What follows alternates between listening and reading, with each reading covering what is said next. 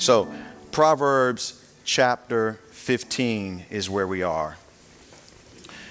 And we made it down last week to verse 8.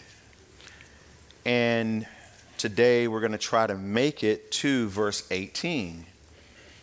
And so, for context, let's just read it starting at verse 1. If you're there with me, say amen. amen. I'm going to back up to chapter 14 and start reading at verse 34. Y'all know, I just want to want to get this in. So righteousness exalts a nation, but sin is a reproach to any people. The king's favor is towards the wise servant, but his wrath is against him who causes shame. A soft answer turns away wrath, but a harsh word stirs up anger. The tongue of the wise uses knowledge rightly, but the mouth of fools pours forth foolishness. The eyes of the Lord are in every place keeping watch on the evil and the good. A wholesome tongue is a tree of life, but perverseness in it breaks the spirit. A fool despises his father's instruction, but he who receives correction is prudent. In the house of the righteous there is much treasure, but in the revenue of the wicked is trouble. You can go back and listen to all of these verses in detail. Verse 7 the lip of the wise disperses knowledge, but the heart of fools does not do so. And then verse 8 the sacrifice of the wicked. And I'll explain this, but the sacrifice of the wicked is an abomination to the Lord. But the prayer of the upright is his delight. the way of the wicked is an abomination to the Lord, but he loves him who follows righteousness.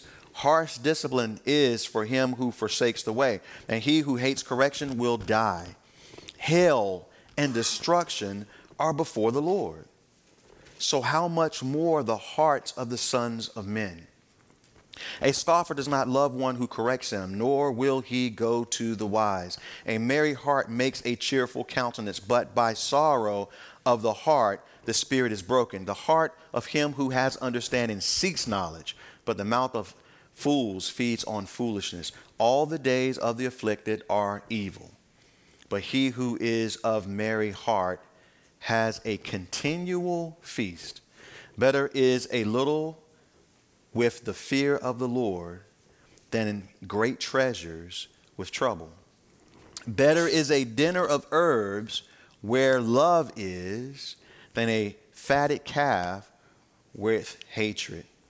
A rifleman stirs up strife, but he who is slow to anger allows contention. And so, Father, we do thank you, Lord, for your word that you've given us this morning. Lord God, I pray that you would draw our hearts and our minds to it to hear what you would have to say.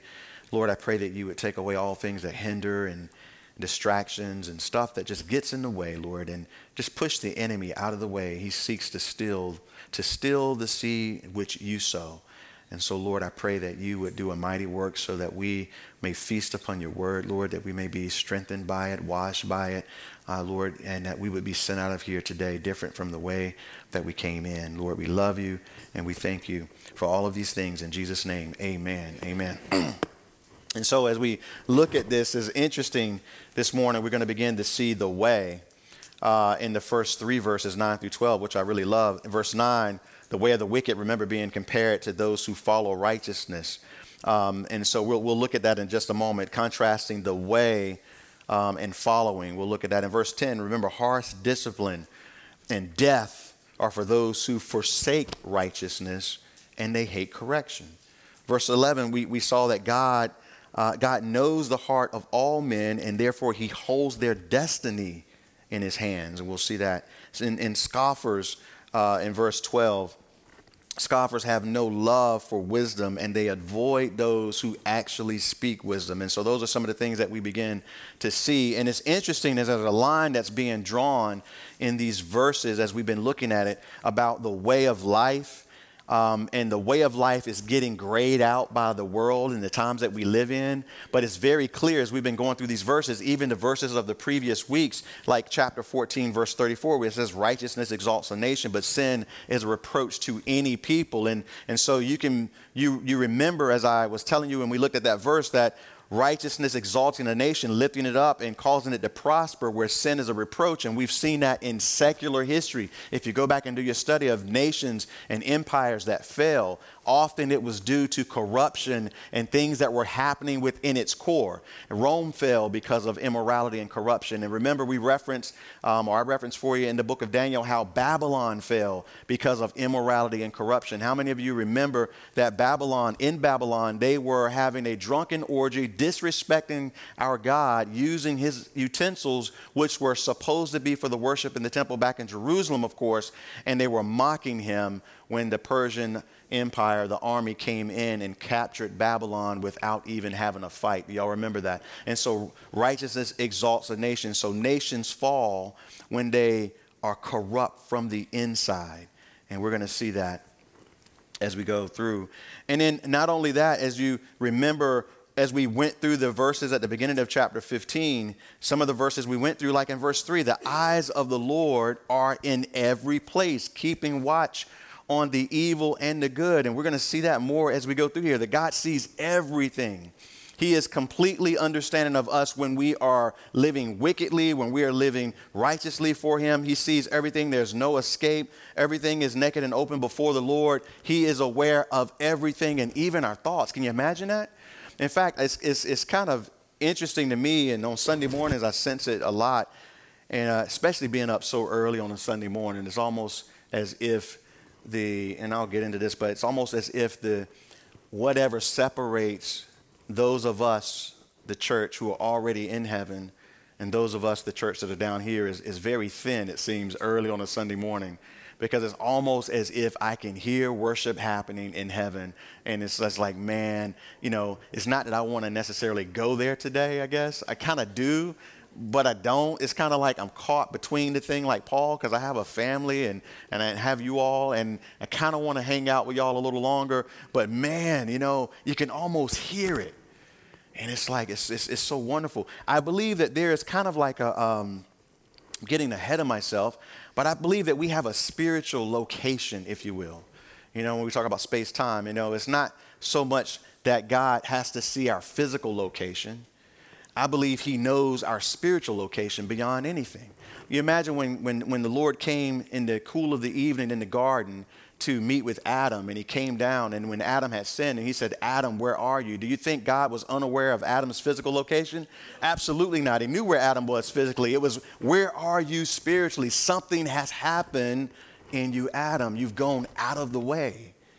And so that was what it is. And, and so as we look at these things and we begin to to, uh, to think on them, it's very important for us to understand that there is a way, and that is what we're going to see.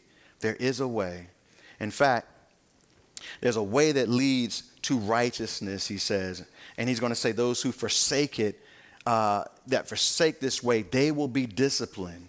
And there's also a way of the wicked which leads to hell and destruction, is what we're seeing in these first three verses. And as we look at verse 9, it takes off from verse 8. Verse 9 says, The way of the wicked is an abomination of the Lord. But last week in verse 8, it said, The sacrifice of the wicked is an abomination to the Lord. And so he's building this case. The sacrifice of the wicked is an abomination to the Lord because it speaks of dead religion, which stinks to God. And remember, the word abomination means something that is disgusting to God. So sacrifices that come from the hands of the wicked are an abomination because it's dead religion, and God doesn't want dead religion. It's almost like we're trying to pay God off or throw a tip his way so that we can actually live the way we want to live and try to appease him. It's kind of how it is, you know. I always think of, you know, the movie Rocky, which is a great movie you know, Rocky ain't following the Lord, but he go to the priest and say, hey, Father, you know, before the fight, you know. Y'all remember that? Father, throw me a blessing. You know, we used to do this in college. For some reason, every year on New Year's Eve, we knew we were about to send it up. So for some reason, every year I would go to church first on New Year's Eve and bring the New Year in just so in case I go too far that night, God might look out for me. Anybody other than me was in that level of sin. It was harsh. You break up in the church, ain't been to church, you know, it wasn't no good churches around school anyway. Ain't been to church all semester, but you know, we need to we need to go in here and and get right beforehand. And, and it's like that. But God doesn't want any type of dead religion. He wants our heart fully surrendered to him because he loves us and, and he sent his son to die for us. And therefore, he's trying to redeem us because he's a good father and because he sees, he knows, he knows the end of the wicked. And he desires to save us. And see, this is what breaks you down when you really begin to realize the magnitude of the grace of God when I think about, for some reason, having grown up in church, for some reason I'm away, I'm living for the world in my youth, in my 20s, living for the world. And for some reason, God was always still sending and pulling at me and not letting me go when I was living like hell. He would always send some old dude with a green Bible in his hand, one of those little ones, a Gideon. And every time they would put that Bible in my hand, it was, I would stop dead in my tracks because I'm like, you know, I knew you know. But then I would, I would keep living like hell and doing a thing and almost died. Uh, NC State University, Tucker dorm. Uh, you know, I, I, hate to say it, but it's reality. We, we, we in a you know, the football player on my right, hurdler on my left, racing down this hallway, third floor with the window wide open with stuff in my system that shouldn't have been. And, um, and I, couldn't, I couldn't feel my legs. I was, we was rolling too. I mean, they was behind me. And I was winning the race, but I couldn't feel my legs anymore. And um, I knew I was, I was, I was, no, I was about to die. The window was open and I couldn't stop. So I just, I had to. I just stopped and I fell and I smacked into a radiator that was on. It was hot, but that's what kept me from going out the window. That same semester, somebody at Duke University went out a window and died.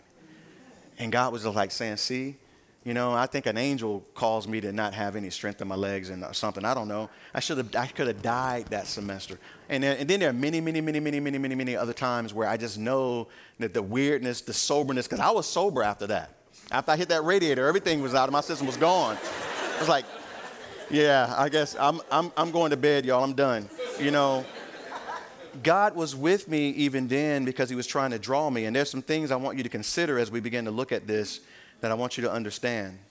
Those who walk in the way of wickedness, their way of life is an abomination to the Lord. In contrast, though, if you notice the verse, he loves those who follow him or follow righteousness. That's what we need to consider. So, the way of the wicked is a disgusting thing to the Lord.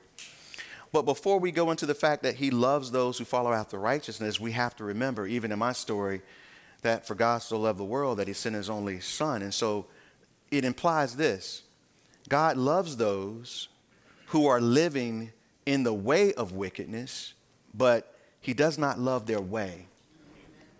So he demonstrated his love for them by sending his son to die so that they could, could be not only saved, and here's where we need to remember in the times we live in not only saved, but changed transformed into a new creation so that they can live in the way of righteousness. This is very important because people are getting it twisted today. In fact, I love this. Uh, 1 John 4.10, if you're taking notes, 1 John 4.10 says, And this is love. Not that we loved God, but that he loved us and sent his son to be a propitiation for our sins. So we see God's love through the work of Christ on the cross. He had to die to pay for sin. So then, should I continue in sin that grace may abound? Certainly not, the scriptures tell us. He loved us so much that Christ had to die to pay for sin because there is a consequence for sin. 1 John 5 3 says, For this is the love of God. And, and he goes on to say that we keep his commandments and his commandments are not burdensome. Jesus says, If you love me, keep my commandments. So we're called, first of all, not just to be saved, but to be transformed, and then we're called to keep the commandments of God. So here's the thing, because he's going to get into the next verse here as we look at it, and then I'll come back up. But he's, he's going to say, that uh, harsh discipline is for him who forsakes the way. So when someone departs from the way of righteousness, implying that they were taught God must use discipline to draw them back. So, for one, those who don't know him, he sent his son to die that they could be saved and then not left in the way they're living, but actually changed. That's a requirement, okay? But in those of us who know, those of us who, who have been taught, if we depart, we have to be disciplined. Well, why? Well, it's because he's a good father. We sing the song, Good, Good Father, where any good father is going to also have discipline and correction because he loves the son in whom he is training. In fact, Hebrews chapter 12, verses 7 and 8, um, you write that down, and I'm going to read it for you. It says, If you endure chastening, training, tutelage, correction, God deals with you as with sons. For what son is there whom a father does not chasten? I can hear some of you turning there. I understand. In other words, he says, What son is there whom a father does not chasten? Because even, even bad fathers have to do this. He says, Then, but if you are without chastening, tutelage, training, correction, of which all have become partakers, he says, then you are illegitimate and not sons. Uh oh. Therefore, to hate and resist God's correction leads to destruction and even death. We're going to see hell and destruction are before the Lord in a few minutes. So, these are things that we have to take into account because of the times we live in and the scriptures are being twisted. And we need to be ready for that. So, as we look at our text, then the way of the wicked is an abomination to the Lord. He's not pleased with it. And so, when we think about it, the world is crying out.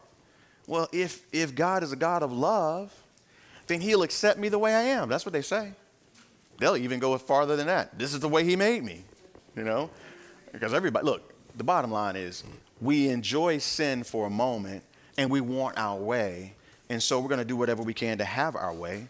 And then they're even, listen, they're even changing scripture, and even though they're not Greek or Hebrew scholars, to try to say, no, that's not what the Bible meant. We'll get there in a moment. So the way of the wicked is an abomination to the Lord, but he loves him who follows righteousness. So God is trying to draw people to him out, himself. Now, this word in, in verse 9 he loves him who follows righteousness. The word for follow there in the Hebrew, I, I think is wonderful. It's Hebrew, it's 872, 91, if you are taking notes and you're using your concordance. It's Radaf, if it's not the way they pronounce it, I didn't roll my, my, my letters and all that kind of stuff. But it, here's what it means. Because we can just casually say follow. When we say follow, that's just like, you know, I don't know. You think about it, you see the little ducks in the line. They just following each other, you know, and just taking a stroll. That's not what the word means. This word, if you look at the historical books within the Old Testament, you'll find this word is always used to describe a military pursuit of an enemy. In other words, they're about it. They in hot pursuit, getting ready to take somebody out. That's what the word implies all the way through the historical books. Um, and so what it's saying is, is, is, is he loves those, those who are diligently following after righteousness. And we're going to find out how that works in a few minutes. But we're following after righteousness. We want righteousness. We desire righteousness only because we've been born again. And so we're new creations. Because I didn't want righteousness before. God was drawing me to it. Actually, I wanted just enough of it to not die and then enjoy myself in sin. Until I called out to Christ and then everything changed. Everything changed. And so the word means to, to be about pursuit of the things of God because now we know him. Psalm 34 14 says, Depart from evil and do good, seek peace and pursue it. Go after peace. Proverbs 11 19 says, As righteousness tended to life, so he that pursueth evil pursueth it to his own death. So there are those that are that are following hard after evil, and that's headed to destruction. And this is throughout the Bible. There's something that uh, Solomon is constantly putting before his children that we need to consider this morning, and we need to remember. Hey, look, we live in a time now. We live in a world where evangelism is starting to take on a little different level of intensity. And it's important that we are ready for that. I want to show you some verses really quick. Y'all bear with me. Revelation, I want you to turn. Revelation 21. We're going to go two places and then we'll get back to Proverbs, so keep your finger there. Revelation 21, that's the good chapter. That's the chapter, uh, new heaven, new earth, eternity, new Jerusalem. These are the verses I read to people who are on their deathbed, who, who are soon to see these things, you know. Um, so these are very good words. But in Revelation 21, verse 7 And 8 is where I want to go, but I'm going to start reading at verse 1.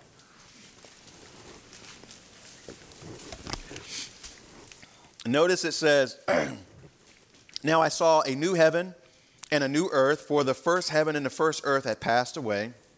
Praise the Lord. Also, there is no more sea. Then I, John, saw the holy city, New Jerusalem, coming down out of heaven from God, prepared as a bride adorned for her husband. And I heard a loud voice from heaven saying, Behold, the tabernacle, the dwelling place of God, is with men, and he will dwell with them, and they will be his people. And God himself will be with them and be their God. The implication is no more will we pray to him who we don't see, but we believe and know because the Spirit reveals him to us, and that's faith. But we will be in his midst and we will see him. Only because we'll be in our resurrected bodies can we be that close to him and not blow up, which is going to be amazing. And it says, and God will wipe away, notice this, he will wipe away every tear, verse 4, from their eyes. There shall be no more death that's behind us at that point. Nor sorrow, nor crying. There shall be no more pain, for the former things have passed away. And then he says, Then he who sat on the throne said, Behold, I make all things new. And he said to me, Write, for these words are true and faithful. And he said to me, It is done. I am Alpha and Omega, the beginning and the end. I will give of the fountain of the water of life freely to him who thirsts. He who overcomes, he who endures in this life, walking with the Lord, you know, sticking, staying in the faith, shall inherit all things and I will be his God, and he shall be my son. And it speaks of sons and daughters here. So it's speaking to all of us who are born again, who are walking with the Lord. And so that's good. So verse 7 is good. Say that's good. I don't normally do that, but we got to acknowledge that that's good, right? It's verse 8.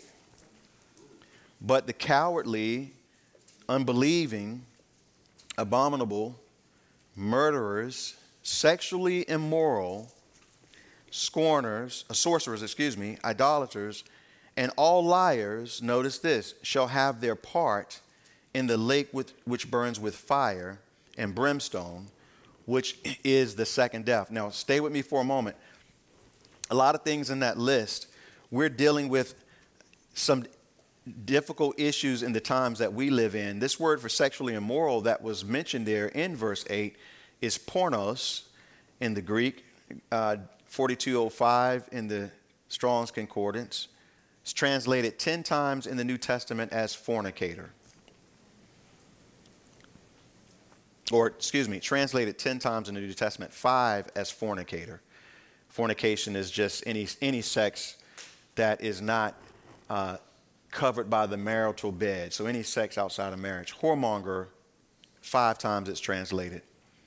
And it actually means, and there's a reason I'll mention in a moment why the Greeks used, why this word was there and why even the apostles use it. It actually means a man who prostitutes his body. This is the definition a man who prostitutes his body to another's lust for hire as a male prostitute, or a man who indulges in unlawful sexual intercourse, which is any sex outside of marriage, actually a fornicator. That's the definition of it. Now, I want to keep you there for a moment in that thought process and go to 1 Corinthians 6. One more place. One more place. Just bear with me.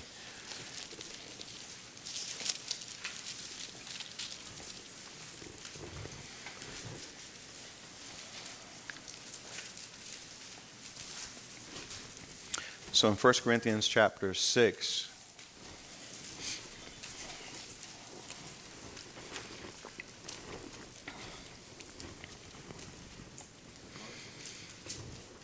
Verse 9 says, Do you not know that the unrighteous will not inherit the kingdom of God? Meaning that they won't, they won't go there, they won't inherit it, it won't be their destiny. He says, Do not be deceived. This is, he says, neither fornicators, nor idolaters, nor adulterers, nor homosexuals, nor sodomites, nor thieves, nor covetous, nor drunkards, nor revilers, nor extortioners will inherit the kingdom of God. covers a lot of different sins. Almost everything could be wrapped up in some way within that, that list, actually. Now, here's the thing, you know, because it's very easy for us as, as Christians, born again, we've learned a little bit about the Bible. So we're walking with the Lord, and it can be easy for us to get puffed up and forget what he says in verse 11, which is, and such were some of you. Hey, in this room, some of us, many of us, all of us to some degree, either lived a lifestyle as or indulged in one of those things I list, listed earlier. So we all were there at some point. The beauty of the verse, notice verse 11 says, and here's the thing, but you were what, y'all? You were washed. But you were sanctified, but you were justified in the name of the, of, the, of the Lord Jesus and by the Spirit of the living God. Now that's very beautiful. You were washed. Remember, everything that is used in worship in the tabernacle in the Old Testament had to be cleansed first. And even in the New Testament, men would have to go through purification before they would worship or serve. So there had to be a cleansing, first of all, in the Old Testament. And then sanctified. Sanctified means set apart as special for God. And so, likewise, in the Old Testament, the utensils used in worship were that way, where we are just utensils now because we've been washed. Amen? We've been washed and, and, the Bible gives us two different indications of it. Jesus, Jesus says, You are clean because I've washed you by the word. Another place, Peter says that we have been sprinkled spiritually with the blood of Christ. Amen. So we've been washed. Now we are sanctified, meaning we are made holy, even though sanctification is a process. So here, the Bible says you are now in the qualification, if you will, of sanctification. You are sanctified. You are holy because of the blood of Christ. Now, even though there's a sanctification work still happening in you, does that make sense? But you were washed, but you were sanctified, but you were justified, meaning that that's a legal transaction. You are before God blameless. Not per- perfect. We still have a challenge, if you will, because we are battling through by the Spirit. But if you die right now, and you stand before God as a born again believer, you are justified. Legally, he says, blood of my son applied, you are free. You are innocent. Because whom the son sets free is free indeed. And so he says that. In the name of the Lord Jesus, by the Spirit of God. So I, we got to look at this, y'all, as, as, as Christians living in a very dark age. Because there were some who will say, because they got a bunch of letters after whatever they believe in now, whatever they identify with, that these things were actually not what was intended by Paul when he wrote it, and it doesn't mean what we think it means. And they've even hijacked, if you will, the rainbow. Somebody showed me this week a picture of a full rainbow in California that was one of the most beautiful ones I've ever seen. And, you know, it's to the point now that we all scared to even have a rainbow because somebody gonna think we believe in something we don't necessarily believe in. That's God's rainbow. All it means is that he's going to bring judgment in a different way next time. That's all it means. That's his. So, really quick, run through fornicators in this, these verses, same thing. It's the word pornos, okay? Um, idolaters, worshippers of false gods. Idol- uh, idolater, you know what that means. It's a, it's, it means actually a covetous man as a worshiper of mammon. So it means that you are worshiping the things of this world and you're worshiping false gods. And really, when you worship anything in this world that's not God, you're actually worshiping idols, and behind idols are demons. The Bible tells us that. Uh, nor adulterers, he said, it means somebody unfaithful to his spouse, metaphorically unfaithful to God. Nor homosexuals. The word in the Greek is a different word. Um, you can look it up in your own time, and it, it means, listen, it means of a boy kept for homosexual relationship with men. That's exactly what it means. So you can say, well, the word homosexual is not there, but there's something else. It goes on to say, a male who, su- who submits his body to unnatural lewdness of a male prostitute. And Paul includes women in this when he gets over to Romans chapter 1, okay? He hits it from both ways. And why do they keep, def- why is it defined this way? Well, it's because in that culture, for some weird, warped reason, pagan worship, which involves a lot of sexual immorality, for some reason they like boys. It's weird. almost to the same extent of the men in Sodom who didn't want Lot's daughters. They wanted those men who came in, which were actually angels. Even today, in the fall of the year, when the, when the Luciferians and the, those who worship Satan do their rituals, for some warped reason, they prefer a boy over a girl because Satan is just that perverted. You follow what I'm saying? And so he says that this is exactly what, it, what it's pointing at. Nor sodomites, which we understand that one. And so he says those who practice these things will not inherit the kingdom of God. But such were some of you. So it's important that we understand. And, and look, you're like, Pastor Kevin, we, why are we talking about this again? Well, we live in a hyper LGBTQ environment. And here's what we got to understand because many of you have family members some of you used to struggle with these things so you may have you may have some lingering same-sex attraction issues that you're dealing with and all this kind of stuff if you're born again then you just walk with christ the enemy will constantly try to make you think that, oh, you're going to fall back into that. No, no, no, no, no, no, no. Whom the Son sets free is free indeed, okay? But here's the thing if, if somebody you know was about to go around the corner and you knew there was a real hungry grizzly bear right around that corner, would you warn them? Why wouldn't you warn them? And I think that we live in this time, and so what happens is we're being bullied into the corner like we can't say nothing because if we say something, we don't have the love of God. When the love of God is to say, God has a better plan for you. God loves you and wants you to turn to him and he's to he's to change your life. He's to give you new desires. He's to give you a desire for new things because that's how much he actually loves you. And you can be bold with that because that's his gospel message. He doesn't leave anybody the way he finds them. Every last one of us who is saved had to be transformed from the filth that we used to practice. All of us had to go through that. And that's because that's Christianity. That's salvation. Love is truth, but God transforms. Amen? And so we don't have to be, you know, afraid of the gospel. Because look, if we get bullied into not giving the real gospel, then we, we've really missed it. We have to, in this time, give the gospel in, in a more clear way than ever before. And we have to be prayed up to have a demeanor that reflects Christ not an angry Christian who just wants to yell things at people. Okay? Because, such were all of us. Some of you, but it says, but you, you know what I'm saying. And we need to understand these things because back over in Proverbs, he's very clear about these things. And we don't want to water this stuff down because God loves everybody whom he created that's been made in his image. But some are going to go to hell because it says here in the verses, let's read it again.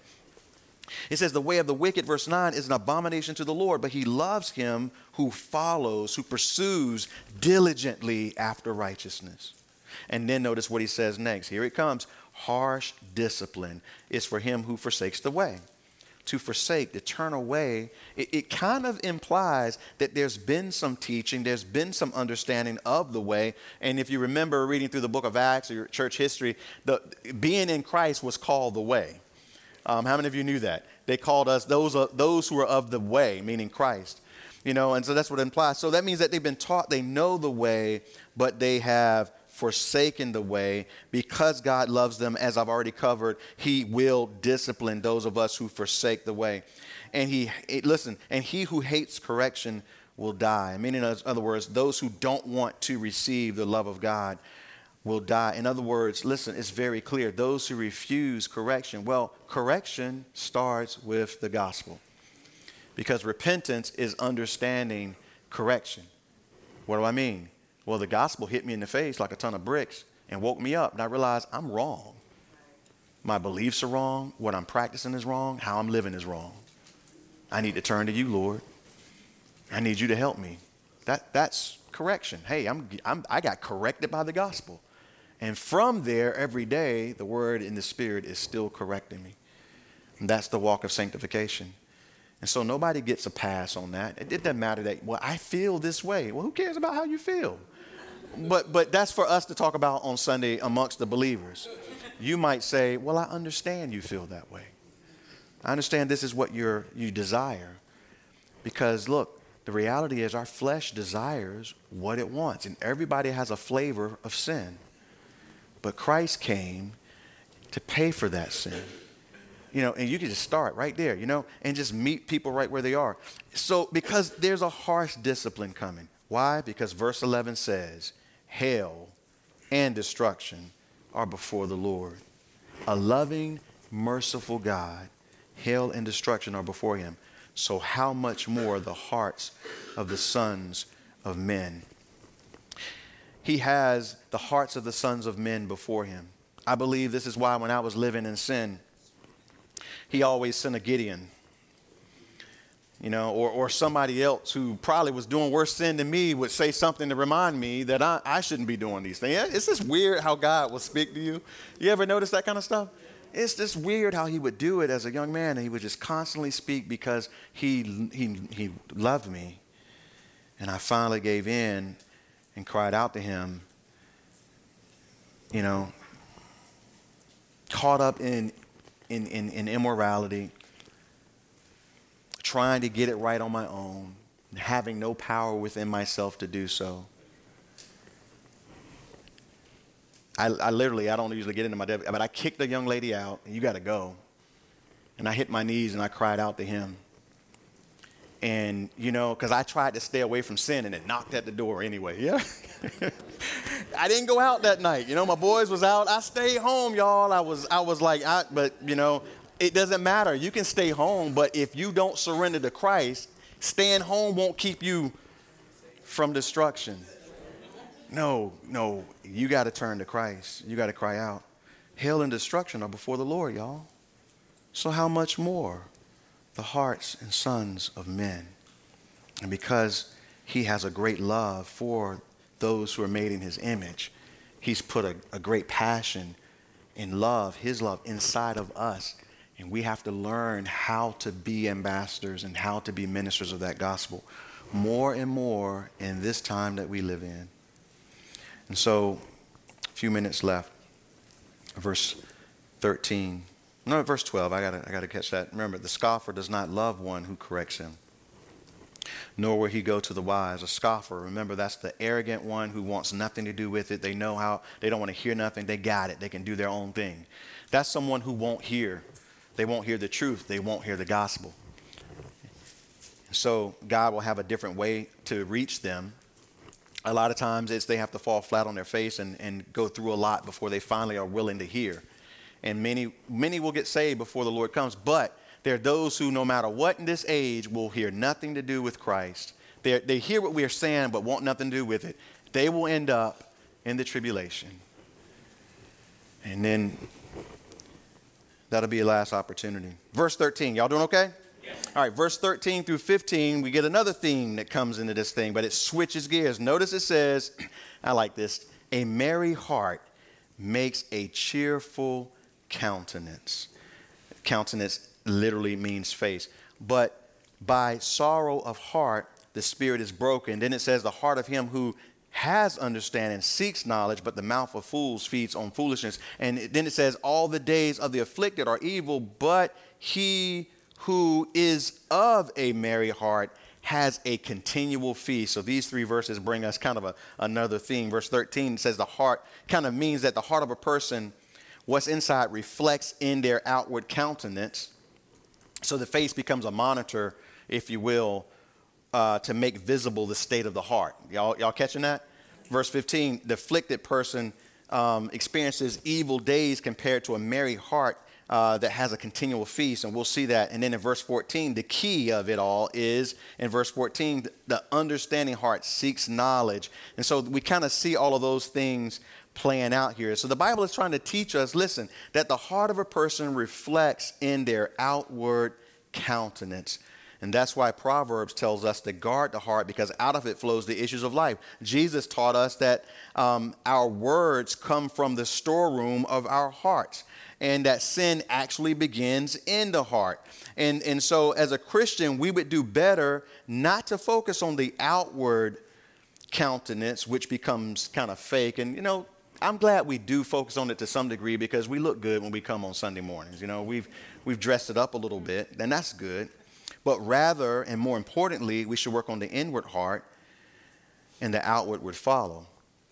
And see, I've experienced personally, and maybe you agree, people within the body of Christ being able to actually read my countenance and discern things about my inward. And that's amazing to begin to think about that. Yeah. Anybody else ever had that? It's, it's crazy. You know, we used to have this R&B song back in the day. Uh, it's written all over your face. I don't know why that came in my mind. anyway, don't go, don't go look it up. It ain't no. I actually tried to go listen to it. I'm like, man, I, we used to listen to this stuff. I mean, the words don't even mean nothing, you know. But the reality is that uh, within the body of Christ, you can't hide your heart. Man, you know, that ain't right. I should be able to hide. This is my personal space. You ain't got no, you don't, you don't need, it's not your business what's going on in here. But the body of Christ was created to heal itself, just like your body was created to heal yourself. So if you cut yourself, there are cells that come to the rescue and they begin to cause blood clot and, and stop the bleeding and then the scab and everything heals up and then six months later you never saw you, can't even find where the cut was you follow me god is that way in creation god creates an organism with what it needs to to sustain itself you know just like the fact that we're still here, he created everything with its seed within itself to continue. Y'all understand? In creation, everything. He, so God is the master creator. He knows everything. And isn't that amazing? When you dig scientifically and, and biologically and medically into the creation, it blows your mind. Well, he created the body of Christ the same way when he birthed it with his spirit. Everything necessary was given to us at Pentecost and now every time somebody gets saved, they get absorbed into this. And so for that reason, I want to hide what's going on inside. And he'll grab someone whom he can trust to do ministry at that moment. And through discernment of the Spirit, word of knowledge, word of wisdom, or just discernment, they can they can see what's going on in here. And we, we got guys that are like that, ladies that are like that here at the church. And even on our elder team, when we're in there praying, you know, there's one who just, he can sense what's going on in another person's life. And, and, and I, you know, I, my heart goes out to those of you who have that gift because sometimes you, you wear that so heavy on yourself. It causes you to get down a little bit because you see somebody else, you see through them and see what's going on in them. Now, grant, granted, on the surface, we can all look at somebody and say, that person looks sad, right? Or that person looks happy. Yeah, but it goes beyond that. Um, there's a spiritual discernment for this. And so that's something we need to take into consideration. So a merry heart, he says here, he says it, it makes a, a cheerful countenance, a cheerful face. But notice by sorrow of heart, the spirit is broken. And I believe that that's there because we need to consider by sorrow of heart, the spirit is broken. So if you have a sorrowful heart and you may be smiling today, putting on fake airs, I want to challenge you because God doesn't want your spirit broken when you're here at church, a place where there can be some healing, where you can submit yourself to the fact that somebody asks you, because I mean, people all the time, how you doing? Why are you asking me how am I doing? Do I look like I ain't doing good or something? You know, that's me. like, why are you asking me? But God reminds me, maybe they maybe they see, even though you're smiling, maybe they see, and maybe I should submit to it. Maybe that's the that's the one person maybe now, 50 y'all to ask me that today, so I have to be selective. Um, but there's that one person where you got to say, okay, look, I don't know what you see, but here's what it is. And if you, and, and look, and the, the, the, whole point is not to go talk about nothing. Is the point is to just bam right there on the spot, pray. You know, two are better than one. Have a good reward for their their labor. We use that in marriage, but I think it's in spiritual journey because Jesus sent his disciples out two by two.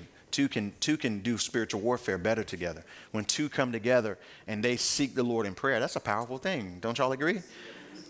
So if God gives someone the spiritual discernment to see where you're really at, that's a moment for prayer and spiritual warfare together. Because then that person knows what you're going through and they're going to be praying through the week. It won't just stop there. Now somebody else is praying. And then this happens a lot. Some of you have that that gift of discernment, you see something in somebody and you never go talk to them because you're shy, but you put them on your prayer list. And that's fine. That's fine. Ain't nothing wrong with that. And then he goes on, he says, The heart of him who has understanding, notice, seeks knowledge. This is the key, y'all. But the mouth of fools feeds on foolishness. So foolish people just continue in foolishness. But the heart of him who has understanding, he seeks knowledge. Well, knowledge, wisdom, we're in the book of Proverbs, it's in the Bible, the Spirit wrote it. So, seeking after the knowledge of Christ. And I believe there's a knowledge of Christ in the moment. There's biblical knowledge of Christ, theology, we understand that, okay, doctrine. But in the moment where you're living with your specific situation, there is the knowledge of Christ. David sought out God in the tomb, or excuse me, in the cave of Adullam, being chased by everybody. Philistines wanted him dead because he had killed a bunch of them. Saul wanted him dead because he was envious and had an evil spirit. Y'all know how it goes on. And Dave had, David had to seek out God in every moment of his life. And so you got to seek the knowledge of God right where you are right now. You know, and that's when he will begin to minister on the inside of you and change your, your, your countenance. Verse 15 says, All the days of the afflicted, those who are wretched and weary and beat down, are evil. That's why Paul says we got to redeem the time because the days are evil. But notice what he says, but the uh, in verse uh, 15, but he who is of merry heart has a continual feast.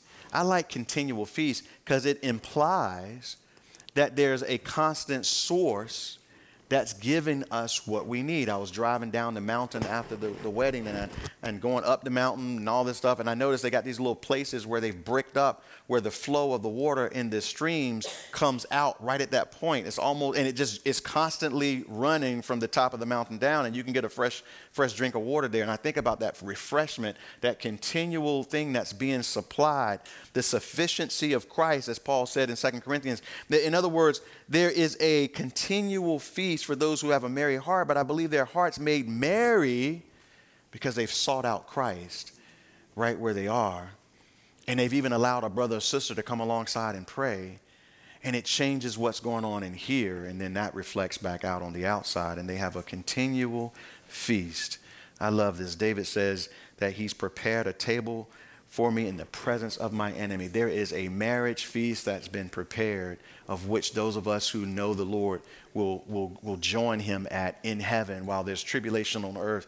Those who are born again will be snatched up to the wedding feast of the Lamb. We're going to talk about that at marriage ministry in a few weeks. All right. Um, so, a few more verses, verse 16 and 17, and we'll stop. Notice it says, Better is a little with the fear of the Lord than great treasure with trouble. You know, it's, it's, it's and, and I'll read the next one too. It says, uh, Better is a dinner of herbs where love is than a fatted calf with hatred. Y'all catch those verses? Beautiful stuff. The fear of the Lord is better than all treasures. And you know, I don't know how it is, but there are certain people that you you come to know. You could be you could have a peanut butter and jelly sandwich and be in their presence and just be enjoying yourself. And, you know, because there's love there. I mean, I, I would rather I would rather if I could go back to my grandmother's house, whatever she would put on the table in love was always great. I would rather have that than the richest palace in the world and the finest delicacies. In other words, there are some things that are real important, and it's the love of Christ in our lives and what we have one for another. Hey, you know, as we continue before the Lord comes back, you know, as the words of Jesus seem to imply, you know, days will get difficult, you know. And as, as much of the church has already seen in other parts of the world, like the Ukrainians and, and whatnot, we were supposed to play a video today. Um, did we have that loaded up? No, we didn't. Okay. Um, they're happy actually. We think that they had to leave their, their, their homes and their churches and their husbands, fathers, and brothers back in Ukraine. And, they, and they're overjoyed because they're worshiping together and they're seeking the Lord together. There's something more important than everything you may be seeking after. And if you don't find that while there's time, you know, you're missing life.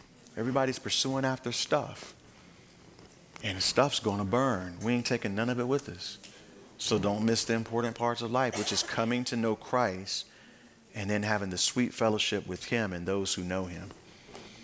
You know, that's the reality of it. So let's bow our heads. Now remember as I pray, we're going to have an elder on up on my left, I think. Yes, all right.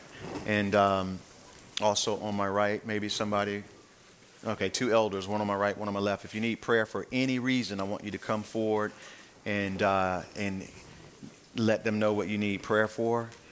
Um, and bow your heads now. If, if there's anyone here who you've never come to Christ, never really done that before, you, you, you've heard these things, you know these things, but for some reason today you've, you've sensed a uh, sense of urgency in your heart. That's wonderful. That's just the Holy Spirit. Um, and if that is you right where you are, in fact, you don't even have to raise your hand to do anything today. We don't, we don't need to, to know what's going on necessarily, but I want to pray first for you, and then I want you to come to one of these elders or come find me. Um, and then anybody that needs prayer for healing or anything. But if you're coming to the Lord, then just, just hear this. And, and if you agree with this, then come forward to the elders. If you would say, Father, I, God, I know that I have not been in your way. I've walked the path of wickedness. But today, I want to come to you. And I admit that I'm a sinner. I confess that before you. And I ask, I believe, first, I believe that Jesus Christ is your Son and He died for my sin and rose on the third day and is now with you in heaven. And I believe that in His sacrifice, I can have forgiveness. And I, I ask you for that forgiveness now. And I, I ask that you would give me newness of life and that you would pour your Spirit into my life. And if you prayed that prayer, then I'm going to urge you to come to the elders. And for the rest of us, Lord, I pray, and for all of us, Lord, that you go before us this week, that you would protect us and keep us, Lord God. Give us the spiritual discernment where and when we need it, Lord God, to navigate this life. We submit to your love and your leading until we meet together again. In Jesus' name, let's say together, Amen. God bless you.